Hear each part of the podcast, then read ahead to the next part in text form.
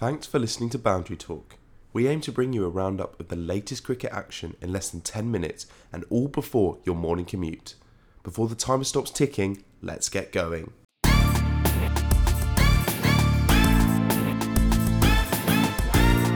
Caleb, the timer is going. I don't know if Well- 10 minutes is enough to. No, talk it's not enough. We've been doing a little bit more than that for Ashes. Well, let's try and stick to the 10 minutes. That's our USP here. Um, Caleb, how you doing, mate? Yeah, it's been it's been a good Ashes day four stumps. Um, of course, day day three succumbed to a little bit of rain. Um, still feel like England are 50 odd runs short. Joe Root was was hitting it well when they declared, so should have let him go next morning. But hey, it's it's Ben Stokes, Bazball, Brendon McCullum reinventing the game. So let's see how it happens. But Stuart Broad probably have has gotten him out of a rut that he was getting into there with Usman Khawaja and Dave Warner looking well settled, but Broad with the goods and trouble for Moeen Ali with his finger. So yeah, it's an interesting day five, 174 runs needed. Damn, I say 2005 again.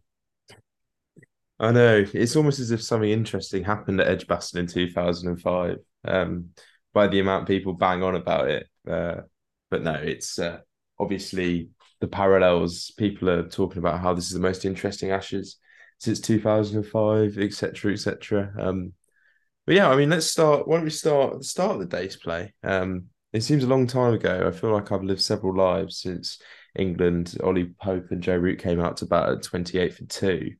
Um, obviously, Root, there's only one place to start trying to reverse scoop Pat Cummins for the first ball of the day. What did you make of that? Yeah, I think it's it's it's it's tantamount to the score he scored, a 46, you know. Just okay, not good enough. I I know they're trying to play attacking cricket, but reverse scooping first ball of the match, isn't it? When your team is 20 odd something for two and you need a solid at least 100 partnership to put your team in the driving seat. If England were batting until roundabout close to maybe towards the end of day to day, if they got out on their own terms, maybe declaring and have Australia come and chase it on day five, they would have been in a good place, I think, more than also where they are now. So I think it's, I don't know, it's a lack of leadership from somebody who's a former captain, who's probably the best to ever do it in the modern era for for, for England in Joe Root. Um, I expect a little bit more composure. It, it looked like somebody who was out there to have to have fun, where the test match was still really up in the balance and should have probably taken it away from Australia then.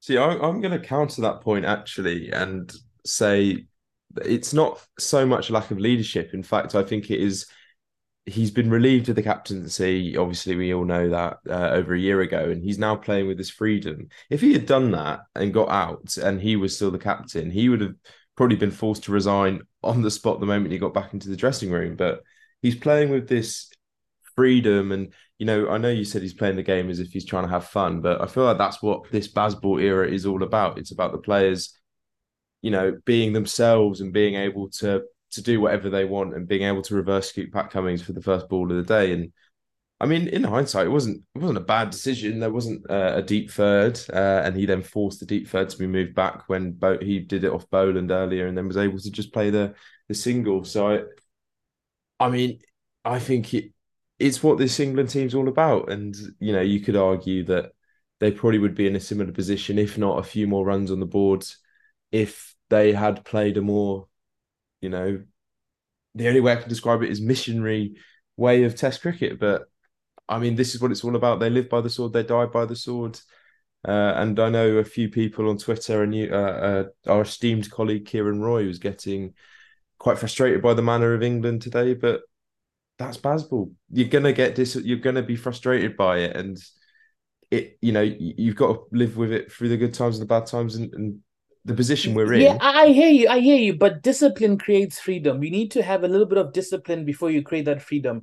He clearly did that in the first innings. There's nothing stopping him from tapping that same energy and doing it again and be the rock for England and try and get the likes of Harry Brook to have a go. And if Harry Brook had come in and made a 30 from 15, then Australia would have really been dem- demoralized and been under the pump. But he didn't stay on the crease, which I think is is not beneficial to England.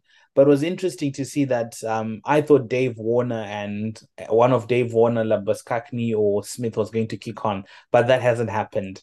Um, Jimmy Anderson hasn't looked great in this first test. He's looked pedestrian, like a octogenarian he is. Um, and we we I hope certainly for England's case that he kicks on because surely Australia still have a Mitchell Starc who didn't make the lineup who can come in the second test and do something. Where England, do they have options? Is Mark Wood part of the discussion? I'm not sure.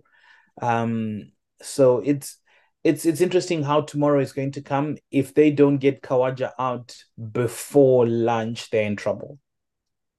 Yeah, I agree. Um, they need to take wickets, and like you said, Jimmy Anderson hasn't looked at his best in this Test match. I've seen a lot of discourse online about how he has sort of shown his age in this, and it is difficult for him. He's toiling away on a. It's almost a subcontinent wicket, something you'd find in Pakistan or even in India. But I'm reminded of the balls that he was able to produce to to dismiss. Was it Mohammad Rizwan in December, the one that came back in and took top of off stump off, and he bowled that incredible spell in India when they were touring there in 2021 but it's not been his his match. But England could still come away from this with a victory. Very, you know, very possible. It's evenly poised, if not. I believe the game is just in Australia's favour, but Smith and Labuschagne, or or however you say it, the the other pronunciation, I'm not even going to try and give it a go. But um, I mean, I think what we should take away from this is England could very well win this game, but that should not be used to cover the cracks uh, I don't know what you think about that. Yeah, I think if England win the game, they have been absolutely vindicated and lucky. I, I, I don't think they've done enough to deserve a victory. Um, that 393 wasn't enough. It was early declaration. I don't know what Stokes was trying to prove. Um, their bowling hasn't looked good. Moeen Ali has struggled. Of course, there's an injury to him as well, but he also hasn't kicked on with the bat. We know he can hit the ball further, but he has he hasn't gotten going. Ollie Pope has looked terrible. Um, Zak Crawley had a 61 just to keep the media off his back, but we know he hasn't been the player that he needs to be. So there's Ben Duckett has also hasn't really done well. There's a lot of players who still, I think the only people that can go into the second test smiling, regardless of what happens tomorrow, are Jonny Bairstow and Joe Root. Um, everybody else, and maybe Stuart Broad. Jonny Bairstow, of course, minus the keeping, but he's made some runs in the first innings obviously somebody has to look at them everybody has to look at themselves and decide well because australia look like a team with a little bit more gas in the tank so 174 tomorrow seven wickets in hand let's see how england do with the ball but i i think australia are going to nick it towards the end I mean, we'll have to see. Who knows? There'll be, I'm sure there'll be that sort of silly umbrella fields that we've been seeing will be produced first ball of the morning when Usman Khawaja is facing up to it will be it won't be Stuart Broad, it will be Ollie Robinson or Jimmy Anderson. But um, yeah, I, I, mean it's difficult because I just feel like everybody th- this is what Bazball is, and, and, I know that's not a justification, but think about all of the different discussions we've had over the last three days. It feels like I've aged ten years in the last three days. With we had the issue with Ollie Robinson's send off, we've had Moeen Ali's finger, we've had Joe Root's innings, we've had Usman Khawaja's innings. You know, we've had all this, and it, it's just incredible to see. I mean, it is the Ashes, and people are talking, but I mean, Crawley did what he was supposed to do in the first innings, only batter not to make double digits in the second. Uh, I think you know, and and like I said, England can still come away with this with a victory. Um, I mean, I think Jonny Bairstow's keeping has not been up to standard whatsoever, but you need him in the team.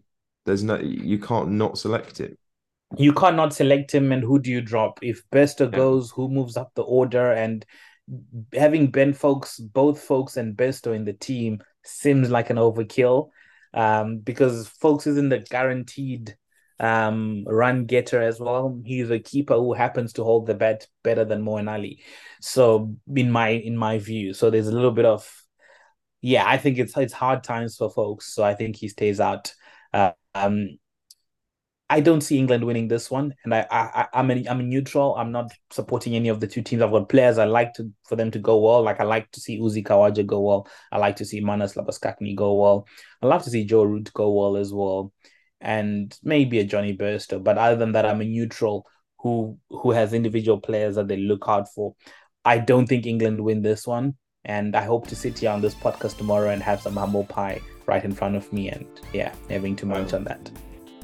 We've only got 15 seconds left. Uh, I mean, we could go for another three hours if we wanted, but I think we've got to keep it. I mean, it's settled for an interesting finish tomorrow, and we will be covering it here. Thank you, Caleb, for your time. And we All right. See you tomorrow. Bazball to the world.